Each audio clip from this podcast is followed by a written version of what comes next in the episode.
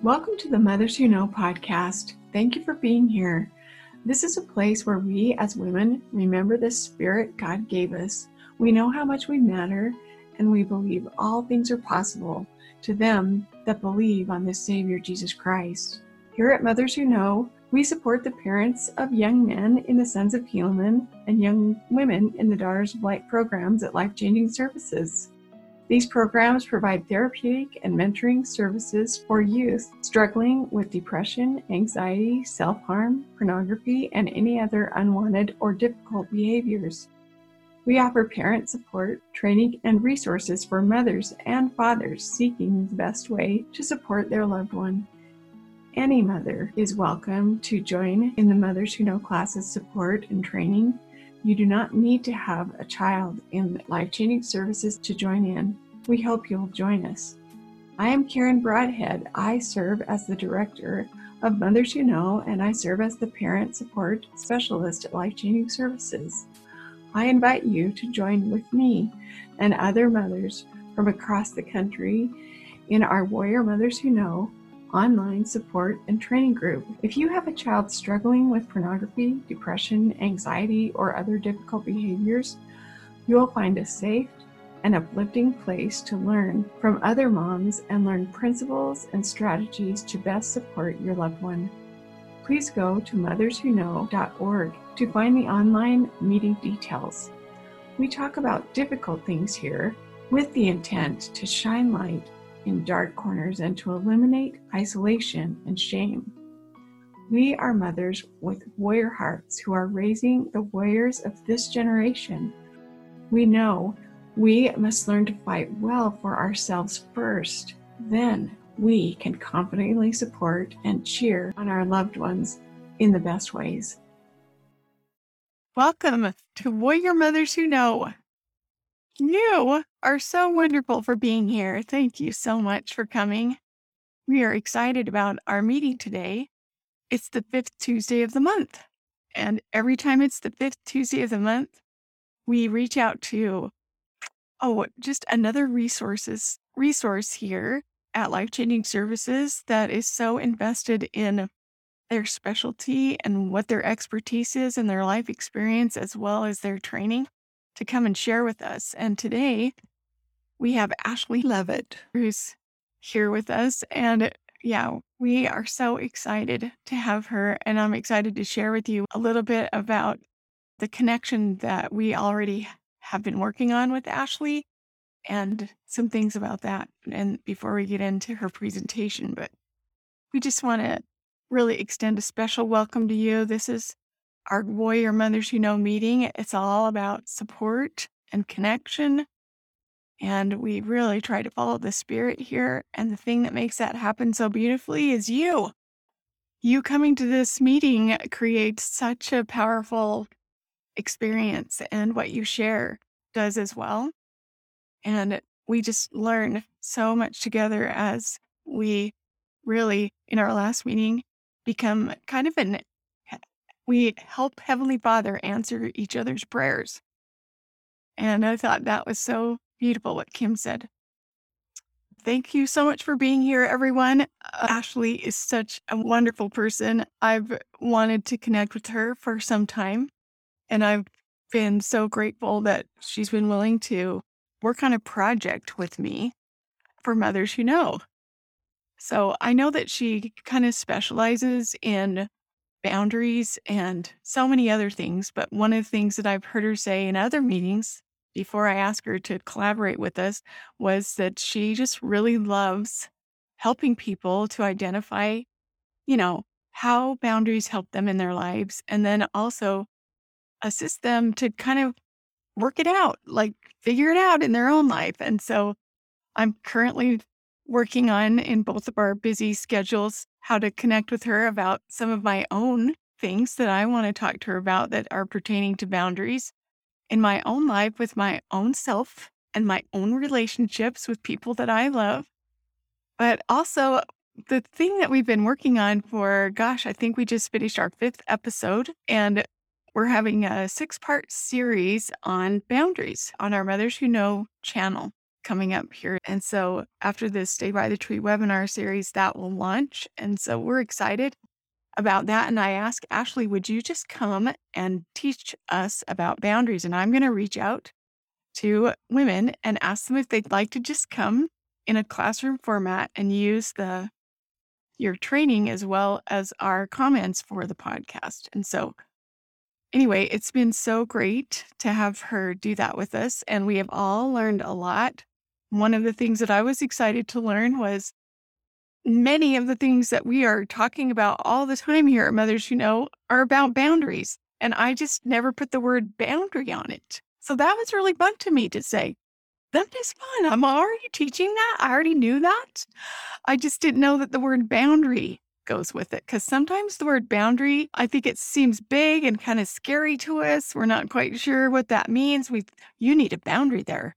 You need to put up a boundary, you know, all those kinds of things. And so we yeah, if we don't and we kind of I guess in a way feel uncomfortable with and sometimes fear what we don't understand, right? And so that's I'm so excited she's here today to just help us understand a little bit more about how boundaries can bring us more joy and more success in our lives with our relationships.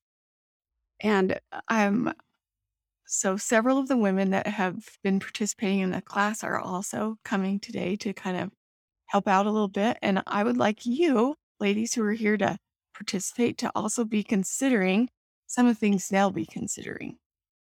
So, one of the things that that I've asked them to come, yeah, Ashley and I have just kind of said this might be cool for them to come with maybe a little bit of a, you know, like What's a wondering or a question that you have for you personally about applying boundaries in your own life? And so maybe as you're listening to Ashley today, if you'll just be considering, yeah, what are some of the things I'm wondering about in my own personal circumstances as she's sharing? And maybe jot that down and then we can discuss it because we're going to have her present and then have a Q&A so you can have your questions answered or say, could I just pose this? But another thing I've asked these women share some of their takeaways of participating in this boundaries class. And I've come with my my stuff too, my takeaways. But yeah, you know what? Ashley, before you get started, will you just really introduce yourself? Because you're just so much more than we said. Introducing myself is hard. I did just finish my internship. So I'm licensed in the state of Utah as an associate clinical mental health clinician now and mm-hmm. feeling very good about that. That's exciting for me, personal accomplishment. Uh, I have been working with life changing services for about a year and a half. I started running one of their worth groups when my internship started about a year and a half ago. But then prior to that, I also worked in their mentor led groups that they had. And so I've been um, just running groups and getting to know people and learning new things for a couple years with life changing services.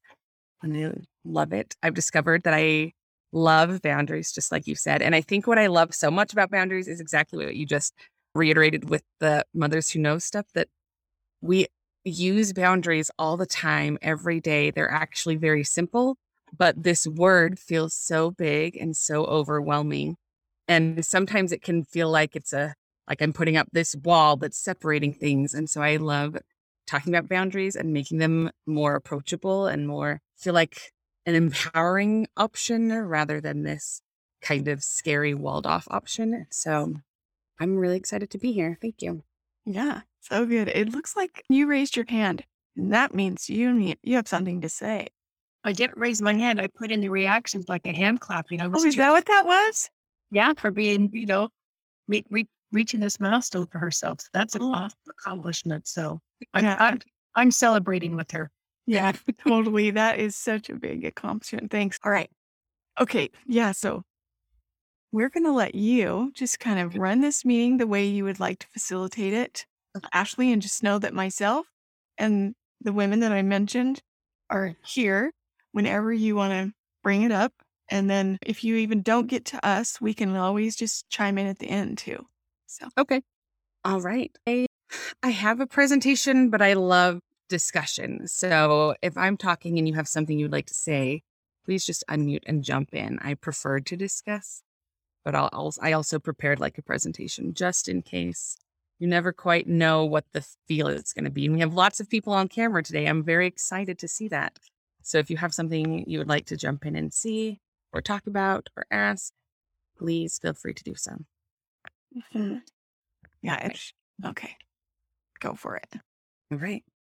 Will you let me share my screen? Oh, totally. How are you going to go for it if that's not what you're doing, right? Here we go. There you go. Okay. So, the topic specifically was boundaries can increase our joy and success in relationships. So, I will touch on that. But if you have other questions, again, please just feel free to ask those as we go. I wanted to start by just defining the word boundary. So, we're all starting from the same understanding of the word. This definition comes from the book Boundaries by Townsend and Cloud, which is an incredible book. And they say boundaries define us. That's essentially what it is. They define what is me and what is not me. A boundary shows me where I end and someone else begins. It leads me to a sense of ownership. If I know where my yard begins and ends, I am free to do with it what I like. Taking responsibility for my life opens up many different options. In addition to showing us what we are responsible for, Boundaries help us define what is not our property and what we are not responsible for. We are not, for example, responsible for other people. Nowhere are we commanded to have other control, only self control. And what I like about this definition is the simplicity of it that boundaries simply help me know who I am and how I'm going to behave and what I am responsible for and what I'm going to not be in charge of because it's actually not my responsibility. And that's where I think the empowerment side of boundaries come from is this sense of ownership that comes with acknowledging and seeing and understanding what I really am in charge of, what I do get to be in control of. I then go a step farther and I define boundaries by three different types. So we have protection boundaries, which are applicable in all situations, safety boundaries, which will adjust for specific situations, and inclusion boundaries, which determine my own behaviors to ensure that I am supporting my value system. So I have two little metaphors to show these three different types. so I'll tell you both of them in case your brain holds onto one better than the other.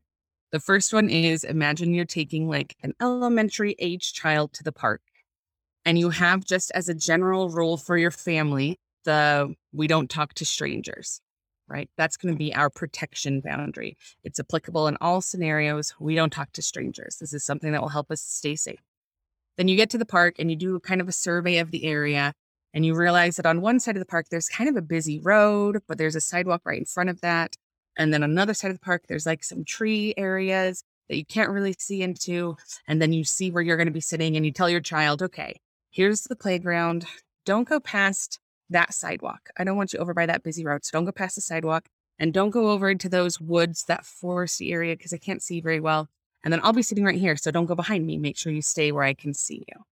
Right. That general, that rule of here's the area, stay where I can see you. That's our safety boundaries. And that's going to change based on which park we're at. They're not all going to look the same. And so it changes with the, the situation. And then because you value ensuring that your child is safe, you sit on the bench and you make sure that you are not getting distracted. You're able to see where they're playing and that you can watch them. And so your personal behaviors of sitting on the bench, of putting the phone to the side so that you can make sure that you're really watching as they are doing these things, that's your inclusion boundaries. How you choose to behave in within the scenario to make sure that you're withholding that value of keeping your kids safe. So there's one example. Same words, safety, protection, and inclusion, but applied in a slightly different way. So, thinking about like sports, all sports have rules that tend to be applicable to all sports, like out of bounds, whether it's basketball, whether it's golf, whether it's track. There's specific areas that we are that we stay within, right? So that's our one second. I'm a single mom of two, and one's home right now. So give me just one second. I'm so glad you mentioned that. I meant to grab that out, grab that thought too and say, and you're a mom, but I forgot. So good. Yep. And the one that's home is four. So she might need some more attention as we go throughout our meeting. So sports have that, that basic rule that can be applied to all situations. So that's going to be the protection boundary. And then within each sport, there's going to be those sport specific rules. So whether you hit the ball with a racket or your foot or your hand, whether there's no ball at all and you're just running or you're all of those sport specific rules are safety boundaries that within that sport there's specific rules and then how you choose to behave is your inclusion boundaries so if i show up at a tennis match and i choose to play the tennis match as if it were tackle football like if i were to just run over to the other side and tackle someone well that's not actually going to be helpful for the scenario but i still still do get to choose how i'm going to behave within it so my inclusion boundary is now that i'm here and this is the scenario that we're living within this is how I'm going to play. I'm going to play by the tennis expectations because I'm playing a tennis match right now. So those are inclusion boundaries. Any thoughts or questions on just the definition of boundaries and those three different types? Mm-hmm. I just love that. I just love that you said it again because I'm like, now I'm even smarter. I got it even better that time. Yeah, but to, to me, it sounded like that the protection boundary is boundaries sort of on the outside of the circumstance, and then the safety boundary is within the circumstance, and then the inclusion is just your action. Is that correct? Yes. Wow. Yep, I love that. Outside the circumstance, within the circumstance, how I will behave. Absolutely. Brilliant. I'm writing that down because I really liked that mm. that description. One second. I was like, geez, that was yeah. awesome. So good. Right. Ashley, could you show that slide again that you had with those three definitions, please? Absolutely. So the question always then is how do we know when we need to implement a boundary? That tends to come up after we've discussed the definition. Then it's okay. I can understand that there's these different types, but how do I even know when to do it? So I want to acknowledge that that question's there, but we're going to step back just a little bit and talk about the purpose of boundaries. I have decided that all boundaries really, when it comes down to it, they're most effective when they're used to prioritize our connection with the spirit. And in order to explain that, I want to talk about some other truths that maybe we don't talk about as much, but are real. So, a couple weeks ago, I was at a stake conference, and the person who was leading that stake conference, he was talking about the organization of the church and how we have a prophet who's foreseeing the world, and then it's organized into thousands or ten thousands and thousands and hundreds and tens and ones, all the way down to where we have ministering assignments. That's just one or two people, one person looking over those one or two people. And we saw that set up even in our recent Come Follow Me lessons in the Old Testament, where we see Moses get suggested that perhaps he should organize it in that way, right? And this Area 70 that was speaking, he said, Why wouldn't we assume that the adversary, this 7,000 year old genius who's been here and studying and aware, why wouldn't we assume that he is equally organized with his servants and that he has specific people, specific minions, however you want to call them, assigned to watch over us? And it's kind of a disconcerting idea. So I want to acknowledge that we might be uncomfortable with acknowledging that perhaps there are minions specifically assigned to watch over us. But we see all throughout scriptures and all throughout even recent conferences where Satan is acknowledged to be able to have an influence in our world.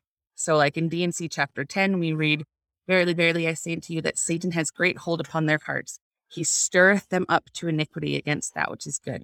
So somehow he's able to stir. He stirs the pot. He gets things going, right? And in second Nephi we read, And behold, others he flattereth away. He telleth them that there is no hell, and he saith unto them, I am no devil, for there is none. And thus he whispereth in their ears until he grasps them with his awful change chains. This idea that he can whisper to us and that he doesn't want to be identified as whispering to us, I think is important that we acknowledge. He says, I am no devil. I'm just your thoughts. I'm just throwing this in here, right? But but he's he's right there whispering. And then in general conference, just recently, we see him acknowledged all over the place. So in April, our prophet said, One of our greatest challenges today is to distinguish between the truths of God and the counterfeits of Satan. And then there have been a number, but I chose Elder Bednar from 2018, where he says, Satan is the enemy of righteousness, all those who seek to do the will of God. All day, every day, his only intent and sole purpose are to make the sons and daughters of God miserable like unto himself. The devil labors to make the sons and daughters of God confused and unhappy, to hinder their eternal progression. The adversary works relentlessly to attack the elements of the Father's plan that he hates the most. And then Elder Bednar continues, and the conclusion that I drew is that one of the things Satan hates the most is women, that he really does not like all that we represent and all of the good that we can do. So, acknowledging that there is this entity in the room, that Satan is there and he is working on us relentlessly, as Elder Bednar says, I think is important. And something that I run into often when I say this is people not wanting to have that be a thing because if Satan is influencing them, then they must be doing something wrong. So I want to start by saying that's not true. Just because Satan whispereth in our ears doesn't mean that we are somehow eh, unworthy or choosing bad things or falling into temptations. And the proof being like Moses, he was talking with God face to face, and seconds later was talking with Satan face to face. He was not, he did not somehow make a choice in between those two um, experiences that made him unworthy so that Satan was influencing him. It's simply because Satan is always right there influencing us. And then Christ, Christ interacts with Satan regularly, but we know him to be perfect and we know him to be the one that doesn't fall into temptation. So just because we acknowledge that there is this opportunity for Satan to whisper in our ears and stir into our hearts doesn't mean that we are doing something bad or that we are unworthy. But I think we have to acknowledge that that happens in order for my statement earlier about mm-hmm. boundaries are most successful when they're there to prioritize our connection with the spirit make sense. That if Satan is working relentlessly on us, then we should be working relentlessly to annoyingly prioritize our connection with the spirit. And I think that's where boundaries come in is acknowledging my reality, what's going on, where's my life at right now, how am I feeling right now, and what do I do in all of these scenarios to just annoyingly prioritize that the spirit can and will be present in the situation. Any discomfort with this piece, real quick? What are you experiencing? Or anyone who's been in our classes for the last few weeks, has this been something that you've taken away? What thoughts have you been having on this? Yeah, it's got something I can tell. I think the clarification, I, and I'm sure you stressed this before, but the clarification that boundaries work best with spirit really made an impact right now for me because I think for, for me, boundaries is scary because of how I've been treated in the past. I think a boundary sometimes is saying no. And I think sometimes when I've said no in the past, how I've been treated. And it's been hurtful and scary. And so and and I think one of the things that the adversary likes us to do is feel some guilt and shame when we're exercising boundaries.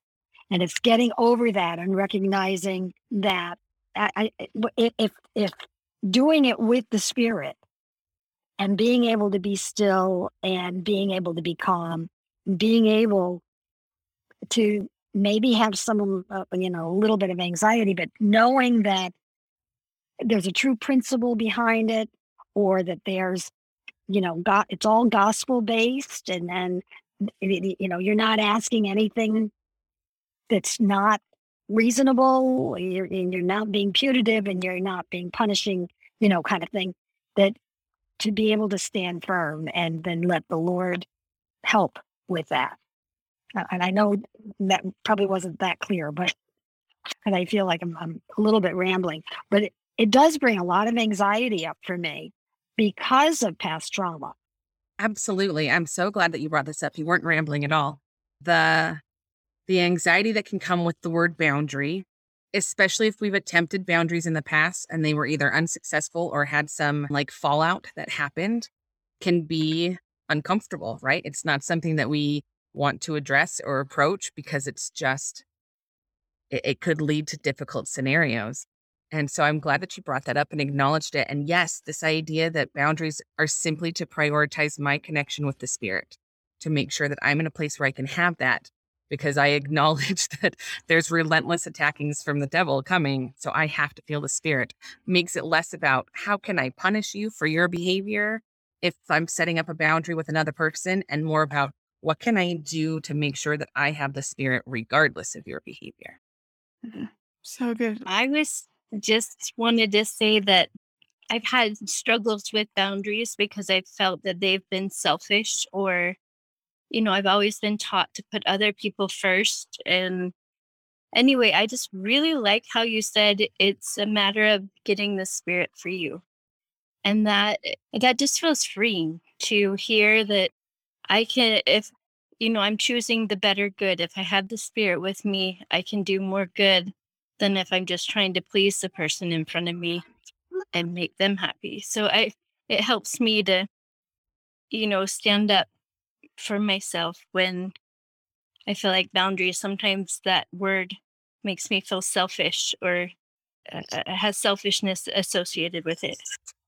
Yes, I think often boundaries can be hard to understand from someone who's on the outside who isn't you, right? And often they can be misinterpreted as selfish behaviors.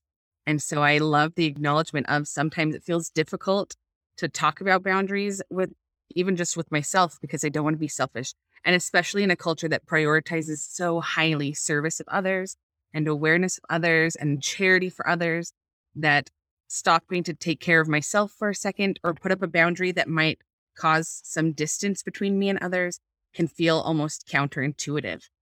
And I think that's something that's a discussion worth having. One of our podcasts that we recorded is all about having boundaries within service and how to navigate that dynamic of wanting to serve, being willing to serve, following the cultural ideal of serving, while also simultaneously being able to honor yourself and acknowledge where where your boundaries, where your limits are of what you can and cannot do. That's definitely something worth having a conversation about. Did you have a comment? Yes, I did. I recently, oh, I really, I recently had to set some boundaries, and I know being a part of this helped me. It doesn't make it easy, but it, I know it was the right thing with my my. Some of you know how I, I had an infection that ended up it was two different teeth and it ended up closing my airway and I was on a ventilator for two weeks and then in the regular room for a week. And it was a miracle that I made it. And coming home, it's been I I have the nurse and then physical therapist and occupational therapist. And that my youngest is 16 and we hadn't set good boundaries with her. And she easily manipulated situations because of me being divorced and, and everything that's happened this past year. And, and I would feel guilt that, that dad didn't care for her and he would state that for a year he would have contact with her. But it came to I ended up getting my cellulitis because of the stress. And and I had to make the choice. And I prayed a lot. And my answer was that she needed to, to go and live with her dad right now. And and I felt so torn inside because that, you know, the adversary telling you you're a failure and you're your failure, you can't even handle taking care of your, your child, you know, all those things that he puts in your head. Um, but then, you know, as I kept praying, Father kept saying if you want to live, because they told it, it scared me when I went to the doctor again and they said, this will kill you. You've made it this far. You've been a miracle from the hospital, but this will kill you because of all the different antibiotics that I've been on and everything, and just my white blood count is low. When they told me that, I I thought of my mom helped me in thinking of my other kids, and she's like, "What what good would it be if you weren't here anymore for any of them?" And you need to sacrifice right You know, and your ex needs to step up and he got a year break, a year and a half break. We to step up and have him care for her. And it was really challenging with him because he didn't at first he said yes, and then two days later he changed his mind and he was saying no because they have her. He's living with the girlfriend, and she gets her children every other week. And he was saying no because I don't want her to influence them, and I, he was worried about her children. And I kept saying, Aaron, they're your kids. this is your daughter. And it was it was a big battle to I, I had to say, no, you will take her. I I had to set the boundary of you are her dad, you will take her. That's just it. You told me the seventh, and that's what by the seventh, and it'll be that setting that boundary. It's it was a real I know that you helped in that because that for me is extremely hard to I've been the primary for all my children. And so to not have her here, um, it has been less stressful, but it's still the mom in you that misses your child even when they're not doing the things that you like. But I do know and have the comfort that I know this is the right thing and I have to trust in that and push out the thoughts that the adversary keeps pushing it and know that I am a daughter of God and he still needs me to do other things too and and that maybe with this experience he my ex will finally learn to love her and, and so maybe that's a blessing or a miracle that'll come from this. But I'm so grateful for learning more about boundaries so that I I can learn to heal myself at the same time. So thank you. Thank you for sharing what a hard situation you faced and trying to navigate those waters. It just sounds so hard. And I love how you talked about you prayed about it and felt what to do from the spirit and followed that. And then you also acknowledged so many different things that the adversary sends our way, specifically some thoughts into our minds. One of the things that Maurice teaches is that Satan's sole purpose and focus is to destroy God's children, including individuals, marriages, and families. While Satan primarily distracts and attacks men through temptation, one of his most powerful tools of the attack on women comes through mental torment. And your description of some of the torment that you've experienced. I have a couple words up here but one of the ones that you said was that you're a failure. And earlier, someone talked about that torment of you're being so selfish when you're putting up boundaries and stuff. And acknowledging that he sends these things our way. Nothing will ever change. You'll never be enough. Did you really think it would be different? You're a burden. Why even try? What were you thinking? People don't like you. Your kids hate you. You don't fit in. You're alone. You're a terrible mom. These thoughts, when we take Satan out of the equation, we end up taking responsibility for these things. And I like how Maurice he'll talk about if you were to sit down clear headed and make a plan for the thoughts you want to have today, are these the thoughts you would plan for? Like at 11 o'clock, I would really want to tell myself that my kids will hate me. At 11:30, I'm going to say that I'm a burden. No, these aren't thoughts that we would bring into our mind. The reason they're coming to our mind is because Satan likes to torment us.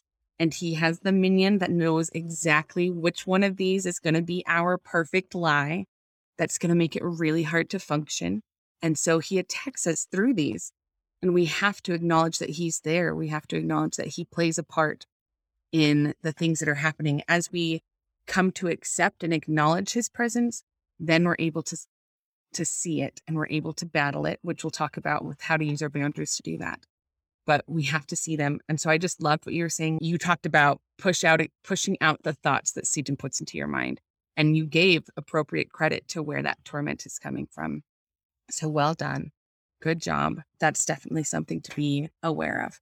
Acknowledge that he's there and that he does whisper in our minds and he stirs up our hearts and paying attention to those sensations. Did you have a comment? Hi, thank you. So when I would love an example of how to declare a boundary, what specific language do you recommend? do I use an I statement? Do I have to say please? you know, so I, and for me, it would be kind of helpful if you could just kind of maybe give me some some language there. Yes, absolutely. I'm going to continue on to our next few slides because in a couple slides, I have an opportunity for us to practice vocalizing some boundaries. And then if after that you still have this question, please say it again. And I'll make sure that we come in and give you the language that you're looking for.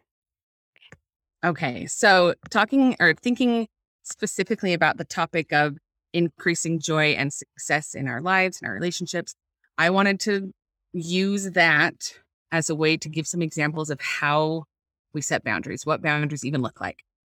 So I wanted to look at the boundary of feeling joy of experiencing joy. So I started this by studying in scriptures about joy.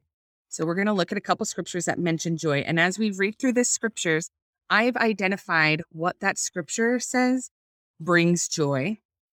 And then we'll look at the list of all of the scriptures, what they say. We'll see how all of them, and we're going to try to apply them into safety, protection, or inclusion boundaries. And they're going to be different for everyone. There's not going to be any wrong type of boundary. It's just going to be what works what it's feeling like for you.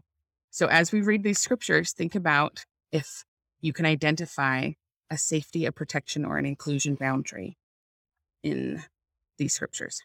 So, first, in Luke chapter 10, we read, And the 70 returned again with joy, saying, Lord, even the devils are subject unto us through thy name. And he said unto them, I beheld Satan as lightning falling from heaven. Behold, I give unto you power to tread on serpents and scorpions and over all the power of the enemy, and nothing shall by any means hurt you. I paid attention to the word joy up in verse 17. The 70 returned to him with joy. And the reason they had joy was because even the devils are subject unto them. So, what brings joy in this particular scripture? Having power over Satan. That's what was bringing joy. That's what was filling it there. Then we see slide is a little crazy, but there are three on here. So I'll start with Galatians chapter 5. But the fruit of the Spirit is love, joy, peace, long suffering, gentleness, goodness, and faith. So, this scripture, what brings us joy? Having the Spirit. The fruit of the Spirit is joy. So, having the Spirit brings joy. In D&C chapter 11, verse 13, we read, Verily, verily, I say unto you, I will impart unto you of my Spirit, which shall enlighten your mind and fill your soul with joy. So, again, what brings us joy in this one? Having the Spirit. That's going to bring us some joy. Alma 22, verse 15 reads, And it came to pass that after Aaron had expounded these things unto him, the king said, What shall I do that I may have this eternal life of which thou hast spoken? Yea, what shall I do that I may be born of God, having this wicked spirit rooted out of my breast, and receive his spirit that I may be filled with joy, that I may not be cast off at the last day? Behold, he said, I will give up all that I possess. Yea, I will forsake my kingdom that I may receive this great joy. But Aaron said unto him, If thou desirest this thing, thou wilt bow down before God. Yea, and if thou wilt repent of all thy sins and bow before God and call on his name in faith, believing ye shall receive, then shall you receive the hope which thou desirest. So, what I picked out of that was what brings joy first, receiving the Spirit. It says, I want to receive his Spirit that I may be filled with joy. And then he wants to give up and repent in order to have that great joy. So I have receiving the Spirit and repentance are what I identified in here are things that bring joy. And then we have three more. So Mosiah chapter 4 says, And it came to pass that after they had spoken these words, the Spirit of the Lord came upon them, and they were filled with joy, having received remission of their sins and having peace of conscience, because of the exceeding faith which they had in Jesus Christ who should come, according to the words which King Benjamin had spoken unto them. So in this verse, what brings joy? Repentance. Alma chapter 29 says, Yea, and I know that good and evil have come before all men, that he may knoweth not, he that knoweth not good from evil is blameless. But he that knoweth good and evil, to him it is given according to his desires, whether he desireth good or evil, life or death, joy or remorse. This one was interesting to me. So, what brings joy? A desire. When I know between good and evil, it is given to me according to my desires, whether I want joy or remorse. And then my last one for us to look at is D&C chapter 18. It says, And how great is his joy in the soul that repenteth. And then it continues on about how great your joy can be. But what brings joy there is repentance. So we look at those seven scriptures. We have having a power over Satan, Having the Spirit was said three times, repentance was said three times, and a desire for joy was said once.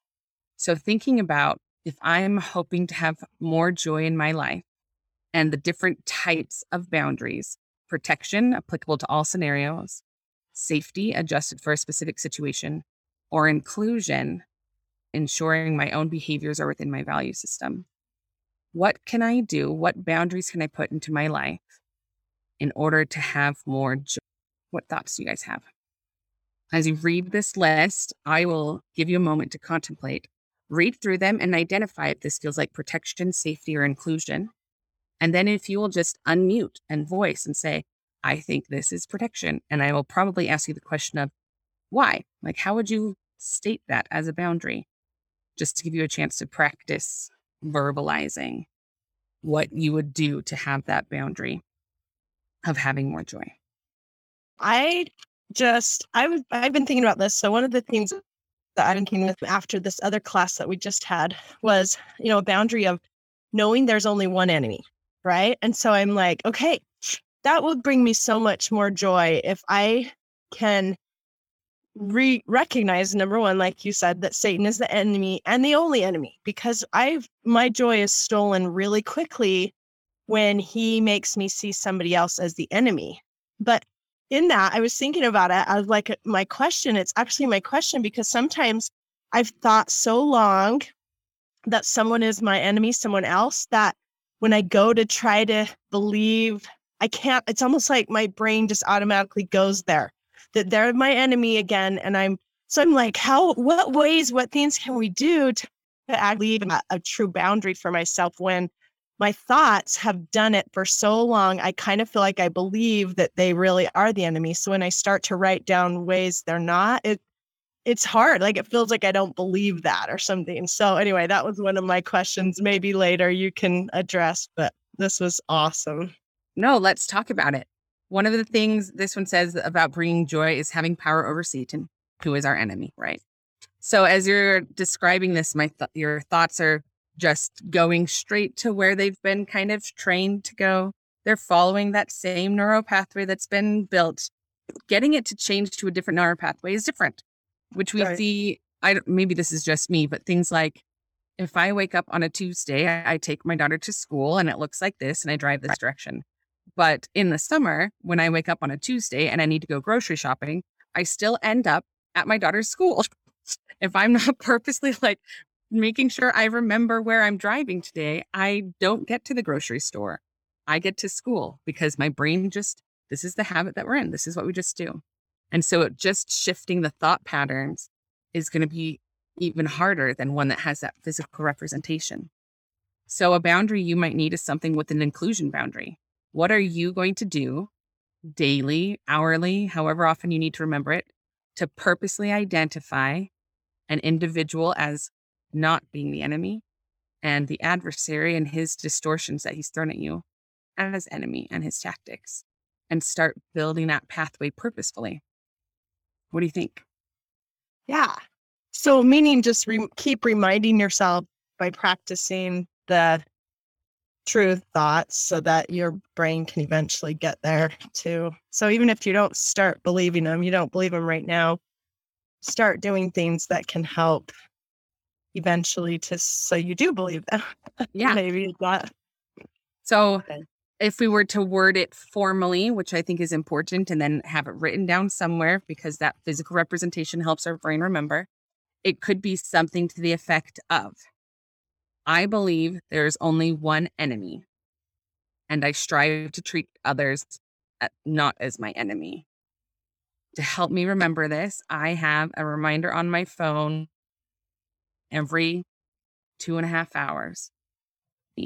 How's the enemy distorting this right now? Whatever phrase you need to know, right? So, okay. this is how I'm going to remember it. And here's my boundary is that I look at this remembering tool this often to help me build that truth into myself.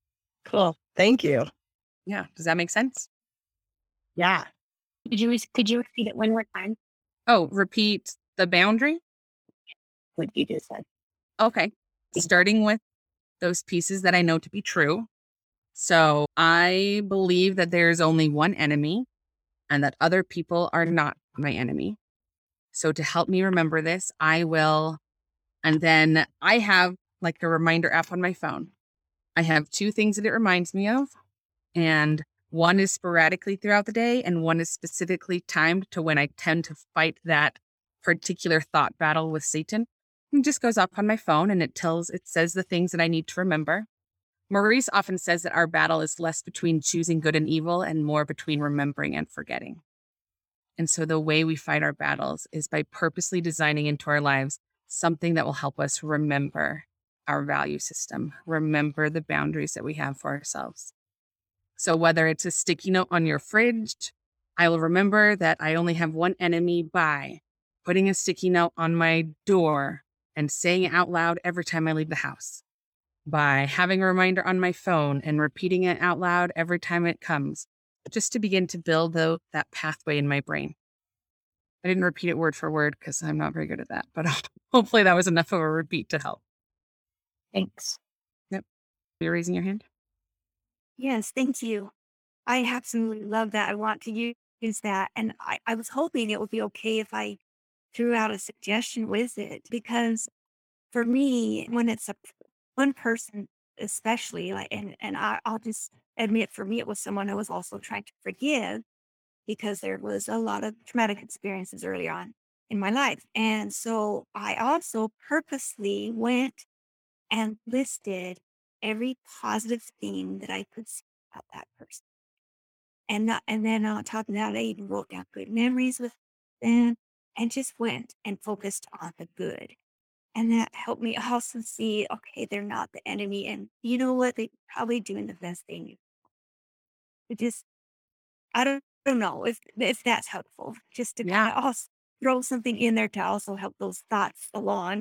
When we, thank you, when we remember that our boundaries are there to help us connect with the spirit, where I'm going to, sorry, I'm just going to keep working on this specific scenario.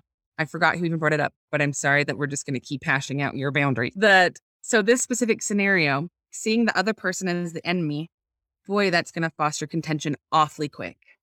And contention is of the devil. We're told that one straight out, right? So purposely choosing to not see another person as the enemy so that I can prioritize my connection with the spirit instead of falling into that trap of contention shows my exact, like, this is what my boundary is going to be.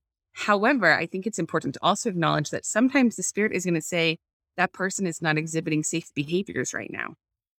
And so as we are adjusting our thoughts, as we're watching for those ones that are coming in to attack, if we are connected with the spirit, we can discern this is just Satan coming in to help me make somebody else the enemy and foster that spirit of contention. Not going to do that. I'm going to connect with the spirit versus, oh, the spirit's letting me know right now that this person's behaviors are not okay and that I should withdraw and make sure that I can just stay safe with the spirit. Because if I don't have the spirit, or if the person I'm trying to communicate to doesn't have the spirit, I don't try to communicate anymore because Satan will be right there. The second one of us is, doesn't have the spirit, he's going to be distorting things. So, watching for those different ways. I like monitoring our thoughts and ensuring that our thoughts stay positive. But personally, I was in an abusive relationship far too long because I only focused on the positive and I didn't allow the spirit to warn me and let me know when there was an issue. And so we can't just only see positive. We have to see what the spirit's there and he'll give us a heads up. He'll give us warning. We can discern if the spirit is is going to be able to be present as we're interacting with this person or if it's not. And that will help us know what our behaviors can be in those scenarios. Okay. Do I need Yeah. Do you mind if I give just an example? I just want to give a good example from my from my life. Not good for you, but something that I noticed that really has helped me a lot. It's for probably over a year and a half. Every night when I would go to bed and I would walk up the stairs with my daughter, she did not want me to hug her or touch her or anything. And so in my mind, all I could think was, she hates me. I'm such a bad mother, all this stuff. And so I put a reminder in my phone and it pops up and tells me, hug your daughter today. Satan hates that. Right. Just a reminder that that is something I can do to, you know, release the power of Satan from my life, but also connect with my daughter. And in the beginning, it was really challenging because she didn't actually want me to hug her. And I would just tell her, I really need to hug someone. And so I would just hug her. And it took over a year and a half to get to where now she will come to my bedroom door if I have somehow thought she went to bed already and I missed the hug. She'll come and knock on my door and say, You forgot to hug me tonight. And so when you're talking about the boundaries, I feel like it's like when Karen teaches about owning our field, we know that that's going to come up. It's going to be bothersome to us that our child's going to think we don't love them or whatever. And so if you purposely put something in place to where you are controlling the field, you're controlling those feelings by putting your own action into it. And in the end, you made an intentional effort to shift it then you took the power back. And so I just appreciate starting to realize that the boundaries are things that are going to help us to take better action instead of boundaries of what we don't want other people to do. Because I could sit all day long thinking my daughter should come and hug me. But if I take the make the decision to go hug her, then she feels that I accept her for who she is and then she can be more proactive as well herself and know I'm not her enemy. So thank you so much. I appreciate it.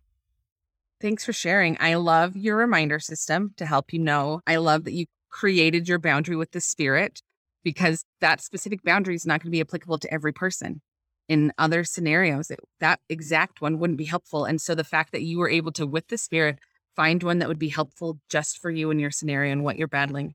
I love the acknowledgement that that Satan really doesn't want us to experience joy. He wants us to be miserable like unto himself. And so, even the thought of, here's all of the proof, she doesn't want to hug me, she doesn't want to touch me, so clearly she hates me, that's going to be a distortion, right? Because that's bringing that like misery. And so, acknowledging when that attack was coming, putting in a reminder to help you stay connected with the spirit and follow that. And yes, that owning your field, that's exactly what boundaries are how am I going to behave? That what's the word? Like the energy, the spirit warrior. What's your term, Karen? The one of the feel of the room. Atmosphere angel? Atmosphere, the atmosphere angel. Yeah. All of that is boundaries. How am I going to behave? What kind of feeling will I have, regardless of how everyone else is? So that I'm making sure that my atmosphere around me has a certain feel. All of those are beautiful inclusion boundaries. All right. Sorry, I was moving. All right. So what's a good example of a of a protection boundary? So like let's say if I have a kiddo come home, which I do, and he's he's a teenager and he's really rude. You know, he comes in very demanding, turns off the music and starts talking to his sister really rude. Like what is a good would you call that a protection boundary? Would you talk, call that a safety boundary? But what are some, what's some good lingo I could say there where it's like, if you're going to come home for lunch, I need you to be kind and respectful, or I don't want you to come home for lunch. Like, how, how would you handle that? I think it could take a couple different dynamics, right? There's definitely a protection boundary opportunity there of in our home, we treat people with respect, period. That's that's a rule, a family rule. Here's our protection boundary. In our home, we prioritize being able to feel the spirit. So we're not going to behave in ways that's driving the spirit away. General rule, set it up during family council kind of boundary. The safety boundary is going to be when he comes home in his different moments, being able to identify where he's at. So often, this might not be applicable to everyone, but you can almost sense the mood like they don't even necessarily have to say a word, just the way that they closed the door, right, is going to give you some indicator of what their mood is. So if he comes in in a specific mood, your safety boundary could be hey, family, when we have someone in our family who's in a struggle of a mood, we do not take responsibility for their behavior.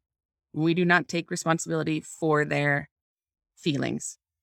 So rather than come in and try to solve the feelings and try to fix it or try to convince him to be otherwise, we will all just, and then that's where our inclusion boundary is. We will not be in the same room because we want to be able to feel the spirit without that antagonistic kind of energy. We will shift. We will blast this song at the top of the speaker and we, whatever, right? Whatever's going to work for you and your family. So the safety boundary will shift because some days he might come home and be in a perfectly fine mood. So I'm not going to have a boundary of every day when he comes home from lunch, I'm going to leave the room. So that's where the safety is going to be, is depending on the day, we might shift what's happening. And then the inclusion boundary is what you personally will be doing. And we can communicate that in like a family council where the spirit is present. We might say something to the effect of keeping our home a place where the spirit of God can reside is top priority. We do this by respecting each other verbally, mentally, emotionally, etc. If someone comes home and is unable to be respectful, we will blank and come up with your family solution. Do you have I'm I'm trying to think of mine. I have a go-to song that I turn on because it always helps my mood. And if I can keep my mood okay, then I don't really care if somebody else is upset. I also acknowledge that other people get to have emotions. So when my daughter is in an upset mood, she gets to have an upset mood. I decide whether or not I'm going to be in that room with her at that moment. I'm decide whether or not I'm going to attempt to convince her otherwise. But I have days where I'm upset, so I allow her to have days that she's upset as well. And I just focus on what I can control in those moments. Did that help anything? it did. You know, and I and I don't mean for this to sound like a power play, but there's a part of me that feels like he should be the one to go. like if he's the one that's being a stinker, I don't want to leave my kitchen. Yeah. You know, and I don't want to be the one to like stop what I'm doing. I want him to recognize that, you know, he's being rude and he can go out to lunch and he can not come home and get food from the fridge. I don't know. I mean, I just, yeah. and I just feel like I want a, a really firm boundary there. There's follow the spirit, defer to what the spirit tells you. Here are my thoughts. There's this fine line with children, specifically teenagers, of forcing them to do what I want because it makes much more sense if they do what I want and allowing them to make their own decisions. Kids start off completely codependent. We have to do everything for them. And then we slowly make this shift into independence. With an independent person, we cannot control their behavior. We can't. It doesn't matter how much I tell them to leave. If they choose not to leave, they won't leave. And so you can verbalize something to the effect of, hey, you're in a bummer of a mood and you're being disrespectful to everyone. And that's not okay in our home. Please go eat lunch somewhere else. And then he can respect that, which would be great, and leave and go eat lunch somewhere else. Or he could choose not to respect that, which if he's in one of those moods, I'm going to guess he's not going to respect that. So you go, he's in a bummer of a mood. I'm going to go out to eat lunch somewhere. And he's not invited today. Right. And you get to do that. But then the team thing of trying to find that line of independence, but also needing to know that mom loves me always. I think personally, approach this how the spirit directs you. I would say something to the effect of, I can see today you're having a hard time being respectful. And I'm not okay with that. I'm not okay with people yelling at me or people calling my daughter names, et cetera, et cetera. I love you very much. I'm going to go eat lunch somewhere else. Hopefully tomorrow we can have lunch together because I miss you, type of thing. And then I would go somewhere else. So the boundary is always placed on me. It's not really placed on them. It's something I choose to do. A hundred percent. We can make requests. We're, we can always make requests. Hey, in this space, we behave this way. Here's my request for you and your behavior. But we can't, we don't get to control other people's behaviors. So where our boundaries really come in is what will I do if they choose not to uphold it? And making the request gives us important information about where they're at psychologically. If they're able to hear the request and follow through and respect the boundary, then we know they're just struggling right now, right? Like it's it was just a minute, but they're still going to be respectful. It's still going to be okay. We can come back at a different angle. But if we make a request and they don't honor that request, a boundary is only a boundary if I have something I'm going to do. Okay. Mm. With independent people. And again, there's that there's that line because as children age, they're moving from codependence to dependence to independence. And so depending on the stage of development that he's at, it would look slightly different. But if he's old enough to drive, he's probably at that age of like, I'm about to graduate and be fully independent. I'm trying to push some lines here, then I would make my boundaries all about my behavior. I'd put in a request Hey, in our home, we treat people with respect. And if you're unable to respect us, I'm going to go eat lunch somewhere else. but I miss you and I love you. And I hope tomorrow we can have lunch together, is what I would do. Thanks. Hmm. Do you think it would be appropriate in a time, well, I guess a time like that or any other time where we put a parameter like these are certain things that we've given you as you know part of our family when you are respectful but if this continues then this thing will be removed for a time don't you think that's appropriate as well Absolutely. Yeah. As directed by the Spirit, if there are those uh, privileges that don't have to be afforded to an individual, and you, your family, the dynamic that you set up there allows for a boundary to include hey, this privilege is only something you get to have, like eating lunch with me is only something you get to have when you're behaving in a respectful manner, then it could absolutely be phrased and worked in that way as well. With the acknowledgement that especially with teenagers they're going to want to push boundaries Mm. so you're going to need to know exactly how you will respond when that boundary is pushed. I will go eat lunch by myself. I will lock the cell phone in the safe i will and then there will be fallout there will be pushback because people especially people who have been benefiting from a lack of boundaries don't want boundaries to happen but Mhm. ultimately being able to be in control of my own behavior and how that feels will teach them that they have that control as well and lead to good things. Boundaries are important. Boundaries are godlike. We see it all throughout the scriptures. He tells us, listen, if you want to live with me, I would love that. Here are the boundaries for living with me. Right? We see that from him. And I think it's perfectly fine to say, hey, you want to have XYZ. I would love that. Here are the expectations in order to have that afforded into your life. I hope you can do it. I believe that you can, but I'm going to let you choose. I love that because then you still are allowing them to own their emotions and they get to work that out. But they get to also understand that there is a consequence to behaving in ways that are inappropriate. Yeah. Okay.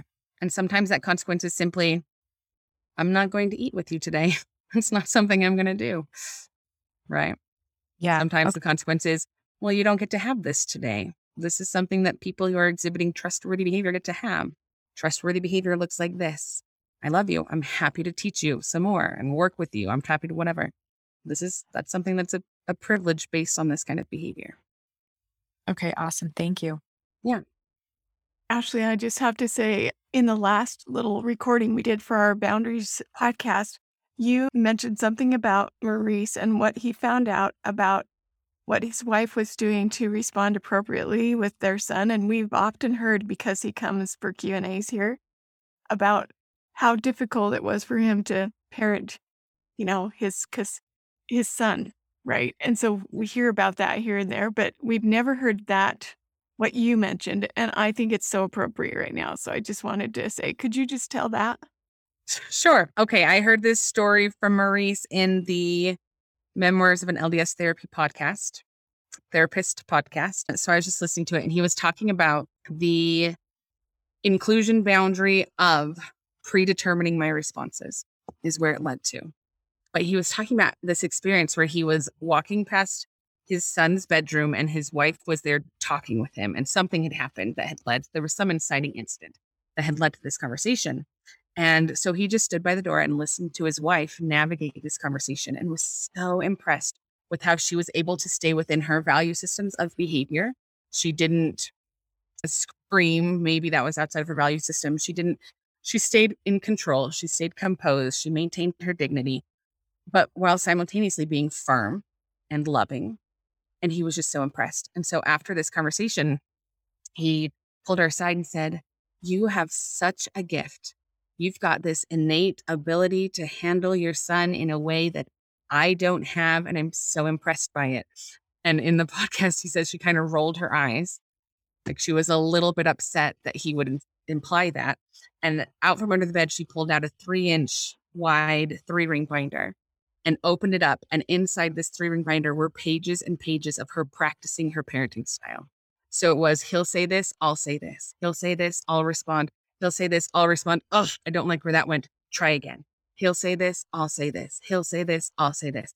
just over and over and over, purposely practicing so that she could show up as the parent she wanted to be to the child who needed her in a certain way.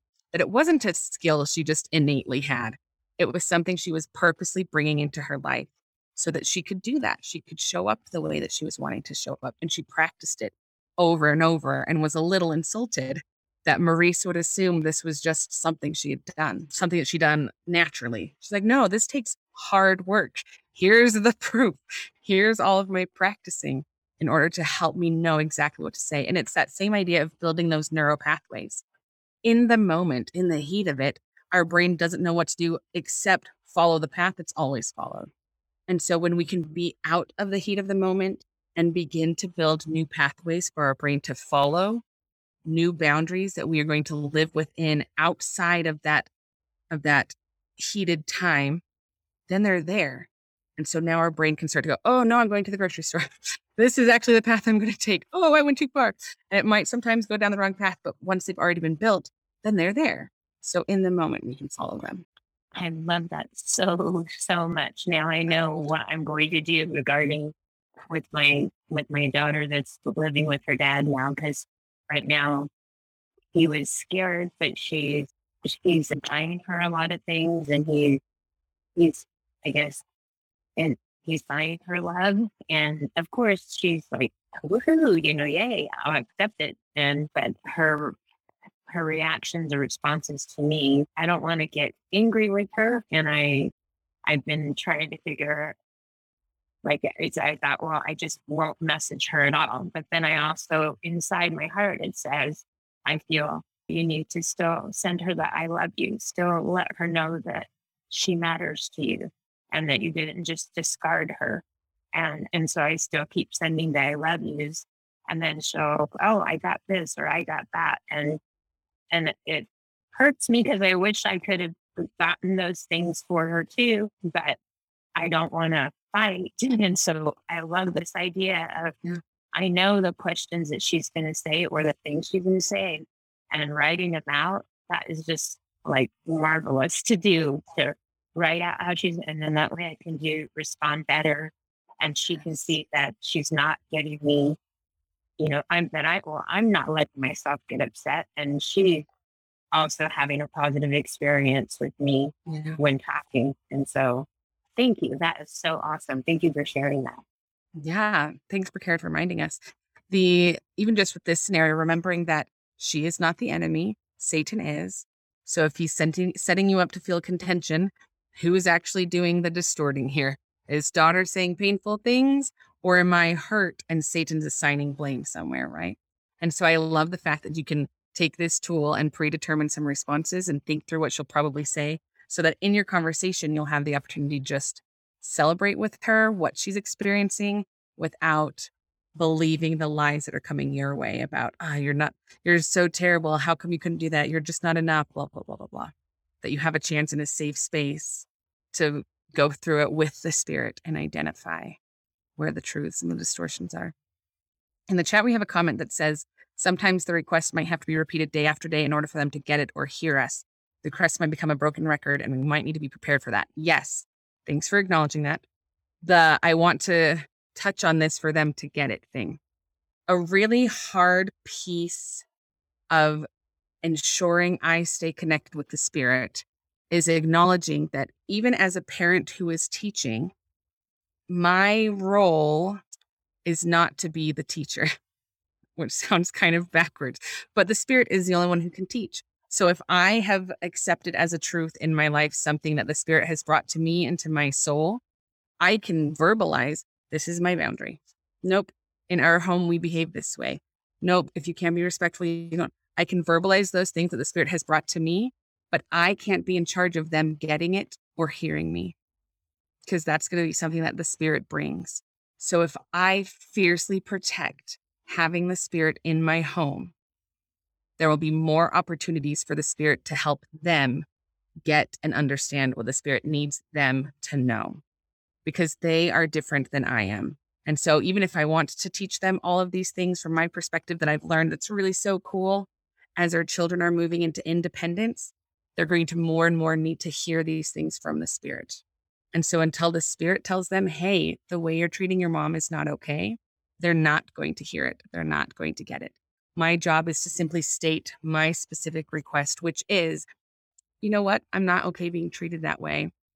In our home, we treat people with respect. I love you. Hopefully tomorrow we can have lunch together. I'm going to go, right? I just I just restate it not even for them, just for me. Just for me to know where my boundary is, for me to hold on to a truth that I already set up with the spirit and be able to follow through on that piece. Whether or not they hear it isn't my job. It's just me stating it and reminding it myself that. Luann? I was going to say, I think what you just explained for me is what being an atmosphere angel looks like. Yeah. So you, you explained that well. Thank you. I, that's how I've internalized it. Does that sound accurate, Karen? What an atmosphere angel is? Yeah. You know, I love that you're highlighting that it's going to look different for everyone. It's something that we try to remember to say in here, and I often will remind myself afterwards, I'm not saying that enough because our circumstances are all so different, but they're very similar too. Like we're all mm-hmm. trying to figure this out, right? But they're all really different. And the people we're dealing with are so different, and we're different from each other as mothers, right? And so I can bring me to to my circumstance and I can do something that makes sense to me that the spirit would would help me to see and follow through with because it's me.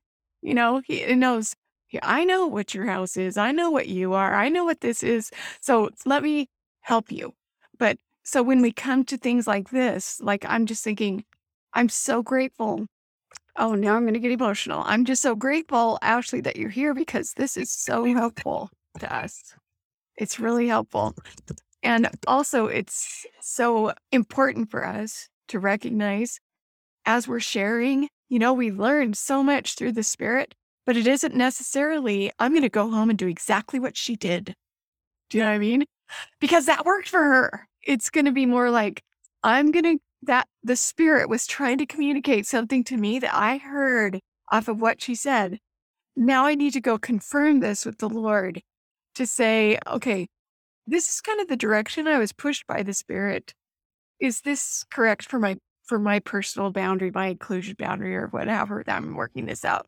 Because I think we kind of like to be told what to do, right? Here's my problem. This is my child. This is me. Could you please just tell me what I need to do about it? And yeah, it's so, the spirit is so important and it's very specific to our circumstance. One of the things that I heard you say was knowing who I am and where I am. I'm trying to pull it up. My computer is taking a long time, but it reminds me of that those verses in Corinthians that talk about the body of Christ. And they talk about like, so there's the hand and the foot and the eye, but it would be a problem if the hand said, oh, I wish I were a foot because then I could do the, but if that were happening, then who would be the feet, the hands? And so one thing that I think is really important as we prioritize the spirit is discovering those spiritual gifts that we have and using those gifts in what we're doing, whether it's navigating a marriage, navigating a relationship with our kids, navigating something in the workforce. When I know my spiritual gifts from the spirit and I play toward those, things are going to be a lot easier and more successful for me rather than like bunking my head against something that I'm just not. And if I look at the person next to me on the Zoom screen and I go, Do you hear that question she just asked? She's so much better than I am. She's such a great mom. I don't compare well to her, blah, blah, blah.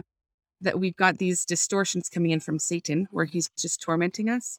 And we end up in this scenario of, of, well, if everyone were the feet, who would be the hands, right? That we, when we acknowledge our role, when we acknowledge our strengths, and when we parent in a way, when we wife in a way, when we coworker in a way that plays toward our strengths and our boundaries are around what we can and cannot do as our personal strengths, that's when we're going to start finding that empowerment piece of knowing who I am and really knowing what I can do versus those things that I can't and not a disparaging can't, not a, oh, I can never do that, but a, actually, you know what? This, this is not my skill, but I can approach it in something that is my skill.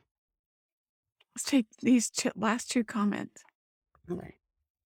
What do what do you do with your anger? Like you know, I mean, you're you give this boundary and it makes it sound really nice, but when you're in that moment, you're you're angry, mm. and then you're still angry. And I mean, there has to be something that needs to be voiced or spoken to to somebody, or because it's a it's it's a real anger or hurt. I guess it's hurt, sadness. But what do you do with that? Good question. Feelings are our friends. That's my motto. And my friend is there to help me know something. So, in the same way, if my friend were to walk in my house right now and I would say, Hey there, friend, what are you doing here? I wasn't expecting you right now. We do the same thing with our emotions. So, I'm going to use anger. Hey there, anger. I see you here. Wasn't expecting you. What's, what are you here for right now? What's going on? And then anger says something to the effect of, what this person did is not okay or what this person is doing is hurtful, or what's happening here is a problem, right? And at that point, we use our value system to determine our next behavior. Sometimes it's fully appropriate to use that message in that moment. But other times we go, You're right, anger. I can see that. But right now, I need to just extend love. I will come back and address this issue. But to get through this moment, I need to extend love. So I'm going to purposely call in my love friend and have him come into the room too. And you're going to do that with whatever thing triggers love, right? So if this song triggers love for me, if the statement, he is not my enemy, I only have one enemy, this is my child whom I love, does it for you, then you call that, you call that friend, that love friend to also come in to get you through the moment. My, it's kind of crude, but this is my metaphor to help me remember this. Feelings are, we often feel them with sensations in our body. So let's say you're standing in line at the grocery store to check out, and your body sends you a message of you need to pee. So the first thing you do is acknowledge it. Oh, okay, I'm feeling something right now. There's a sensation happening. The second thing you do is name it. My body's telling me that I need to pee. My bladder is full. That's what's going on right now. The third thing you do is test it. So we have notice it, name it. The third one is test it. Test it means two things. First, is this a distortion from Satan? Is he attacking me somehow? Is he making my son the enemy? Is he whatever, right? So, first, I'm going to jump in, hold onto the spirit, and discern if this message is a distortion from Satan or if it's real. And then I'm going to test to see if it's the appropriate time. Now, me standing in line at the grocery store is not the appropriate time to just pee myself. So I'm not going to act on that message right now. I can notice it's there, I can name it, but acting on that message would actually not be honoring anything. It would be a problem to stand right there. That's not the appropriate time or place to handle that particular message. So instead, I'm going to um, trigger it, is the last one. Notice it, name it, test it, trigger it. To help me get through this moment, standing in the grocery store, I am going to adjust my thoughts so that I see this whole thing over here and not think so much about how bad I need to pee. I am going to turn on a song. I'm going to do whatever, right?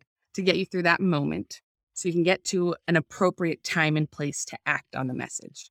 So once I hit the bathroom, there we go. Now I can honor my body, I can honor my emotions by acting on it on the message in the appropriate time and place. Our emotions are not meant to make our decisions.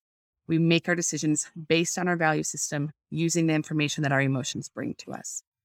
So when we go through those four steps, then we have the opportunity to acknowledge that emotion in the appropriate time and space. Sometimes it's, hey, anger, right now is not okay to act on this. So I need to just hang out on the couch for a second while I finish this scenario. And then you and I will chat so I can really figure out what was wrong. And then I can have a talk with him, or he and I can figure out, right, other times, like if someone you're walking down the street and someone's punching you in the face, that's going to be an appropriate time to act on anger. Anger is going to say, This isn't okay. And you're going to go, You're right, stop. And then you're going to run away because that's the appropriate time to act on that anger. So sometimes it will be in the moment, but other times it's going to be, Nope, right now there's something more important to do. So I'm going to honor my emotion by waiting until it's the appropriate time and place to act on the message that it's brought to me and to make sure that I can do it within my value system. Mm, so good. BJ? So, yeah, I think we're good. I was just watching to see if Noah was here. I know she had a question earlier. So if you're still here and want to throw that in there, maybe we have just a minute here. I do have a question. The discussion has really helped me, but I do need help with this. and it is very vulnerable. I'm just going to say it. Um, so I have a higher libido than my husband, and he experiences SSA. And I have talked about this. It's something that I desire and I want, but whenever I bring it up, it just makes it worse. And I feel like I am captivated by these feelings and this strong desire. And I know that all those things come from Satan. I know that. But they come a lot of times because he will will snuggle and that's the end to it. And so even doing something like that triggers them. So I just feel captivated, like I'm stuck. And then I feel like he's the enemy because he's controlling the situation. Because I've talked about this, I've been vulnerable, I brought it up, and nothing happens, nothing's changed. So I feel like he has complete control over the situation. It's not like a, okay, you need this, so let's compromise. But I don't even know if mentally he's in that state yet. And so I just feel, yeah, captivated by Satan with these feelings. So I know, I, I know that I only have one enemy. I know that. I know that it's the spirit that drives these feelings away. I know that. But I also know I need to do something. I need to have a boundary, some sort of boundary so that I can get out of this because it it can be an everyday thing and I don't want it. I want that joy, but I don't want it just because I'm the one that wants it. I want it to be two two people and I know that it's not it's not a need because there are women that are single, never been married, they don't ever experience it, divorced. So I know it's not a need, but for right now, this is where Satan is really trying to get me. And so I'm just trying to figure out how do I take care of myself so that he is not the enemy and I don't feel like he is controlling everything in this arena in our life. Thank you so much for that question. So good. Everybody, I think just hearing question and realizing there are a lot more questions. We're going to answer question because Ashley has time to, and so we're going to stay to answer your question. And gosh, we just honored you for your vulnerability and your honesty. Your question, even though it, our circumstance isn't exactly the same, is going to help a lot of us.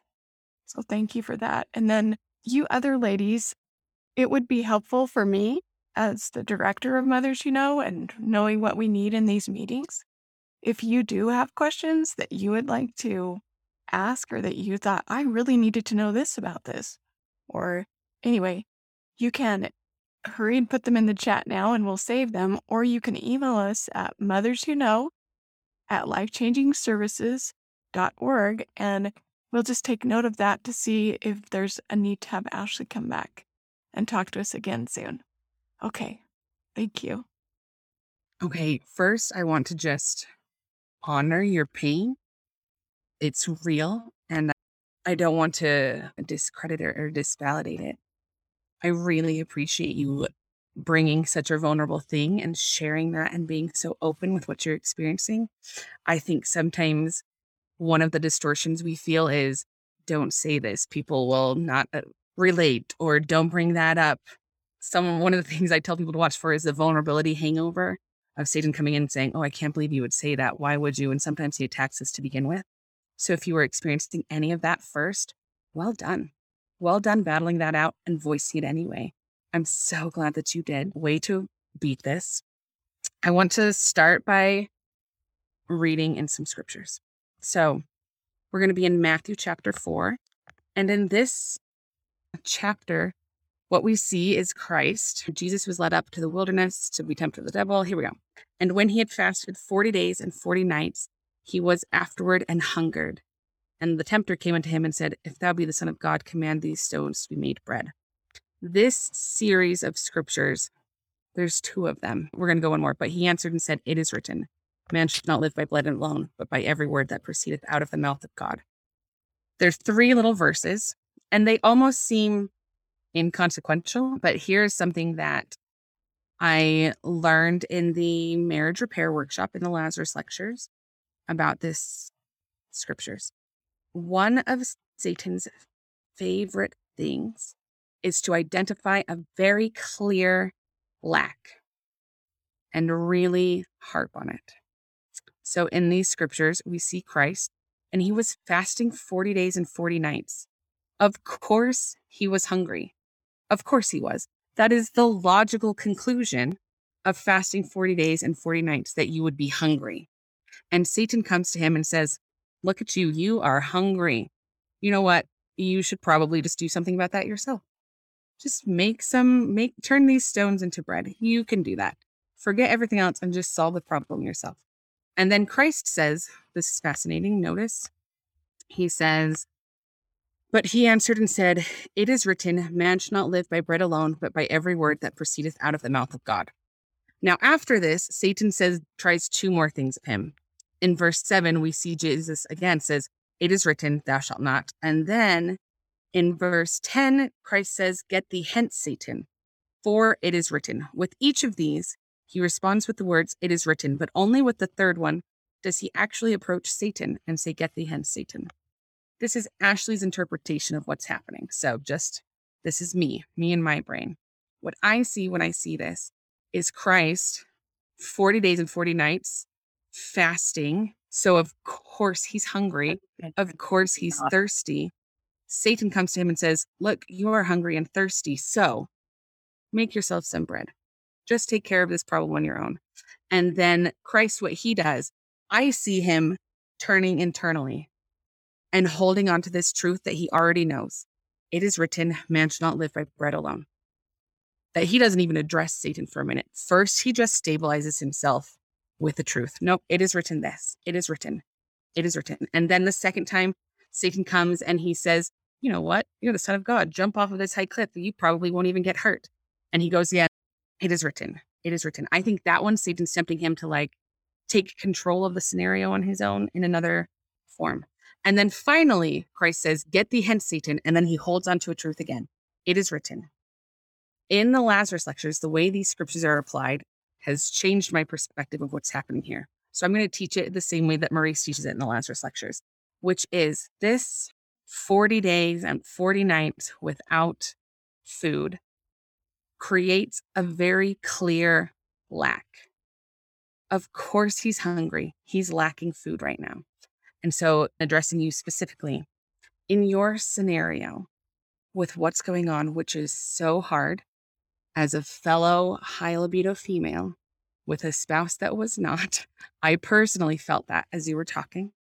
And then, especially with the SSA added on there and just all of these dynamics, of course, you're feeling this way. It is not bad. Your emotions are not like leading you down a no, of course. Of course, you're feeling disconnected. Of course, you're feeling a little bit of wariness. Of course, you're feeling this loss, this lack. Of course, you are. It's completely natural. It's a clear consequence of a very obvious series of choices. Of course, of course, you're feeling that way in the same way that, of course, Christ was hungry. What Satan likes to do is take these very clear lacks and address them in really big ways, right? So he turns to the Savior and he says, You know what? You're hungry. Just make your own bread and water. Take care of this problem right now. He turns to us in these moments with whatever our lack may be, whether it's specifically what you're experiencing or drawing a little bit larger, whether it's not getting along with our kids or whether it's a spouse who's behaving in other ways or whether it's not being able to have children or whether whatever lack we're experiencing, right? Satan's going to come and he's going to present to us some easy scenario to solve the problem on our own. And that's where we get tricky, where that message, when it becomes do something outside of your value system in order to solve this lack, That's where the attack is coming from. Your feelings, your emotions, those are not the attack. Those are just letting you know, hey, something that's happening right now is really hard. You have a loss to mourn. You were hoping for this one kind of future and it didn't happen.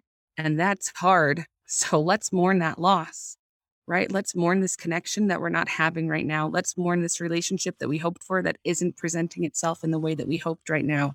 Mourning that loss, acknowledging that lack. That's what your emotions are trying to get you to do. And Satan, where his distortion comes in, is generally speaking, you can solve this problem by doing this one thing. You can solve this problem by behaving in that one way, by doing XYZ, something outside, outside your value system, typically. But we find the answer by looking at what Christ did. He, in this moment, I, I we think a lot of Christ is like this God, which he is, but he's also human. So when he's experiencing this temptation, it's a temptation. And he has this moment, this mood battle, this trying to decide whether Satan's going to win or not that's happening right here. And what we see him do is hold on to a truth that he's already determined is a truth, that he and the Spirit have already set up. It is written, man shall not live by bread alone. And so he he holds on to this truth that reminds him of his connection with his heavenly father. And that's how he gets through this moment of lack. We turn to him to be filled. Something that we some like marriage clinicians might pose the idea of really figuring out what it is that you need so that you can very clearly communicate to your spouse exactly what it is that you need. And what I like that Maurice does different is really getting to know who you are and what you need so that you can come to the Savior and let Him know where you're at and what you need. And you turn to Him to have your needs filled. Why? Because He is perfect and our fellow men are flawed. when we turn to the we turn to the humans next to us, they are flawed and their attempts to fill our lack is going to be full of flaws. And it's never going to satiate and it's just not going to work. Repeatedly throughout the scriptures, we see trust not in the arm of flesh, trust not what man can do. Repeatedly over and over, we're told to turn to our Savior and turn to our Heavenly Father for these lacks. That that's where we go to really get that filled. I have experienced my own similar scenario, but not when I was in a healthy space. So instead, I'm going to use a scenario that I had recently. It was at the same stake conference where that same guy was talking about, of course, Satan's going to have things organized to really hit on our own little, on our own little lies that are going to torment us. Like, hey, this is something that you lack. Let's really harp on that. And I'm sitting there I was at the Saturday session, which the Saturday session is always like the hidden gem of stake conference, right? And everyone, as I walked in, me and my parents walk in and go sit down. Here come all of these couples who managed to get babysitters and they were there together and it was so sweet and perfect. And the only thing that I could see was how I was sitting there alone without a spouse. Mine didn't Mine didn't show up ages ago. So now it's he's not even in the picture anymore, right? And all I could see was me just sitting there alone. Was my lack. This very clear lack of having a partner who's going to take in these things with me. And I had just taught these marriage repair lessons. And as I'm sitting there seeing this lack, I thought, I just taught that when we have a lack, we should turn to Christ. So I guess now that I'm experiencing it, I should try to practice what I teach. So okay, here I go. So I kind of tuned out what was happening for a second and I took a moment for myself and I just said a prayer. And I just said, Hey, Heavenly Father, this is what I'm feeling. Like, I'm not okay. I'm missing all of this. I'm missing all of these like sweet little moments where you're building spiritual intimacy with your partner together. I don't have that. And that's all I can see right now is this lack. But I just taught and so I believe it's probably true because it came from scripture applications and someone smarter than me Now, when I have a lack, I come to you. So I'm coming to you right now with this lack. And it's so hard. And as I sat there saying this prayer and then slowly tuning back in, once my heart rate had settled a little bit and I was out of that moment, for the next however long stake conference is, we'll say it's another 45 minutes after this prayer ended, every single person who spoke said the words, You are not alone, and then proceeded to explain different ways that we are not facing things alone. Now, maybe they were already planning to say that, But boy, if it didn't just hit me over and over and over of no, no, no, no, no, you are not alone. Here's a way. You are not alone. Here's another way. You are not alone. Here's another way. And it just kept coming, all of these different ways that my lack was actually being filled by the Spirit and by Christ. And so that's all I can pass on, really, is this. And I've got one quote I want to share. Sorry, we're way over time, everyone, but uh, I want to share one more quote. But just, I believe that as we acknowledge our lacks, as we acknowledge the emotions that are coming with that, what we are experiencing, as we hold on to a truth that we've already decided is true when we had the spirit there with us to help us discern, discern what a truth is, and we turn to God and express all of that to Him, that regardless of what it is we are lacking, He will fill. And might not fill it in the very temporal way we would anticipate or we might hope for in these scenarios. He didn't fill it by giving Christ bread, but what he did give Christ is so much sweeter and so much more fulfilling because it comes from our perfect Heavenly Father, from our perfect Savior, rather than the flawed humans next to us. And even if those flawed humans were to try to fill that, because we're turning to this flawed source, it just isn't going to satiate and we'll still feel that lack. It won't be what we imagined or it won't be what we were hoping for or won't be any number of things, right? So, but when we turn to God and He fills it in His perfect, all encompassing ways, then we feel that and we get that, that bolstering. One quote, then I'll stop. So, this is my quote on forgiveness but I just keep feeling like it's super applicable right now. I tried to talk myself out of it a number of times and just keeps coming. So we're going to read this quote on forgiveness as soon as my computer loads it. This is from Dr. Wendy Ulrich. She is a member of our General Relief Society board, and she wrote the book, The Temple Experience. And in this, she says, How can we get back what we lost if we simply forgive? So notice that lack. How can this be fair? In most cases, and certainly in the case of serious wrongdoing, those who have injured or robbed us are not in a position to restore what they have taken. They cannot make full restitution for our loss of peace of mind, loss of self esteem, loss of sense of well being. They cannot give us back our lost trust or hope or safety. They cannot restore our lost options or heal our worldview. So, if the people who hurt us cannot restore these things to us, how do we ever get back what we lost? How do we ever get that lack filled? As we grant mercy, we gain the right to reclaim our lost blessings from Jesus Christ Himself. When we forgive others, Christ assumes their debt to us, and we look to Him for that healing, peace, security, hope, trust, well being, or sense of self image that He alone can restore. He's willing to take this debt if we are willing to release the original debtor to Him to deal with on His terms with His infinite wisdom and perspective on all the factors involved in their choices. We allow Jesus to de- deal as he sees fit with those who owed us, because now the debt is between him and them alone, and we get out of the middle. Seen in this light, forgiving others their debts is not simply pretending nobody owes us, not simply pretending that we have a lack, which would not be just. It is rather a process of turning to Christ for those things that we lack, rather than turning to those who cannot restore them anyway. Okay. What thoughts are you having? Thank you so much. This is exactly mm-hmm. what I needed. Thank you. Thank you. Thank you. Yep. Thanks for bringing that to tie in our boundaries. It might be just something to the effect of when I'm experiencing a lack, this is how I behave. This is what I do. This is where I go. That would be your boundary.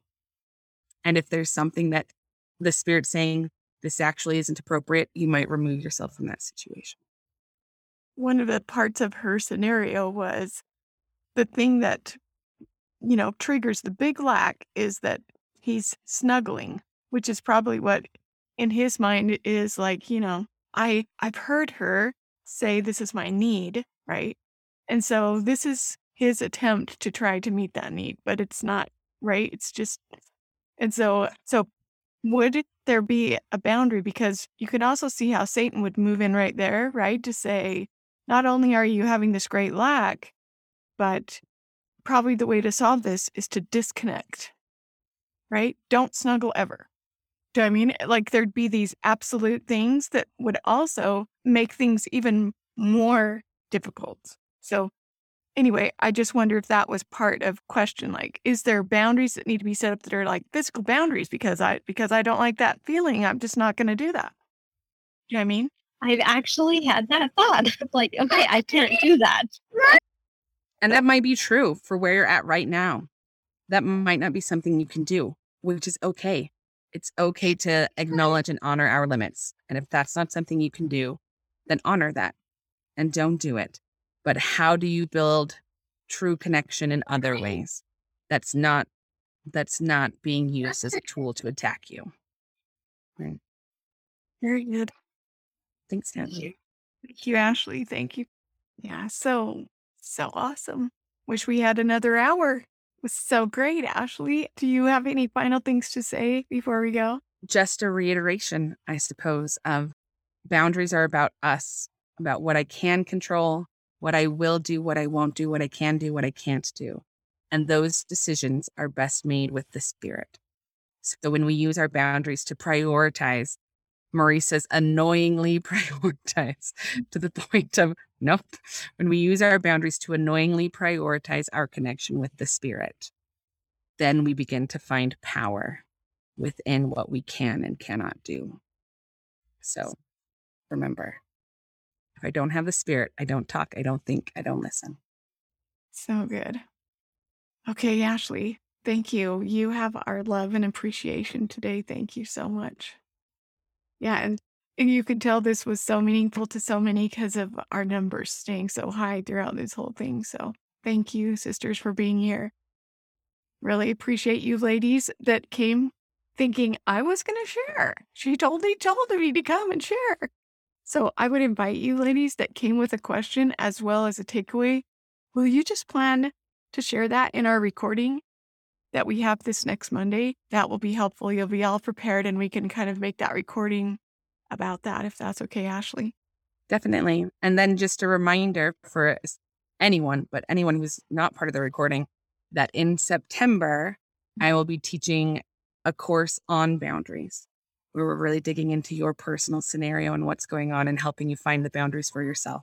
So if you're interested in that, just I'll make sure I let mothers who know know or if you come follow me on Instagram, you'll see announcements for that as well. So good. All right. Thanks, everybody. Thanks, Ashley. Love you all. See you next time. Thank you for being with us today, Warrior Moms.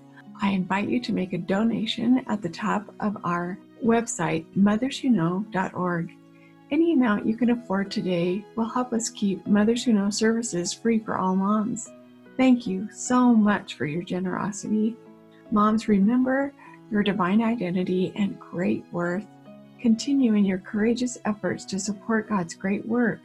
Notice the miracles you see every day, the evidence of the Savior's love and mercy. Find the message in your message. Reach out and share the principles you learn in Mothers Who Know with other mothers. You are God's secret weapon for good in this world. Finally, a few pieces of information for you. I recommend a few other podcast channels to listen to. Like Dragons Do They Fight podcast, that includes interviews and stories with those that have struggled and overcome something in their life. And the Eternal Warriors podcast, hosted by two YSA age young men who share their story, teach valuable lessons, and interview special guests. You can follow us on our social media pages on Facebook under motherswhoknow.lcs or search for Mothers Who Know. And on Instagram, username at mothers underscore who know. Last, if you would like additional support and training, please go to mompowertraining.com to sign up for the next eight week Mom Power training class for all moms. You can also go to the Mothers Who Know website at motherswhoknow.org or our parent company, Life Changing Services, at lifechangingservices.org to learn more about our excellent services to support you and your loved ones.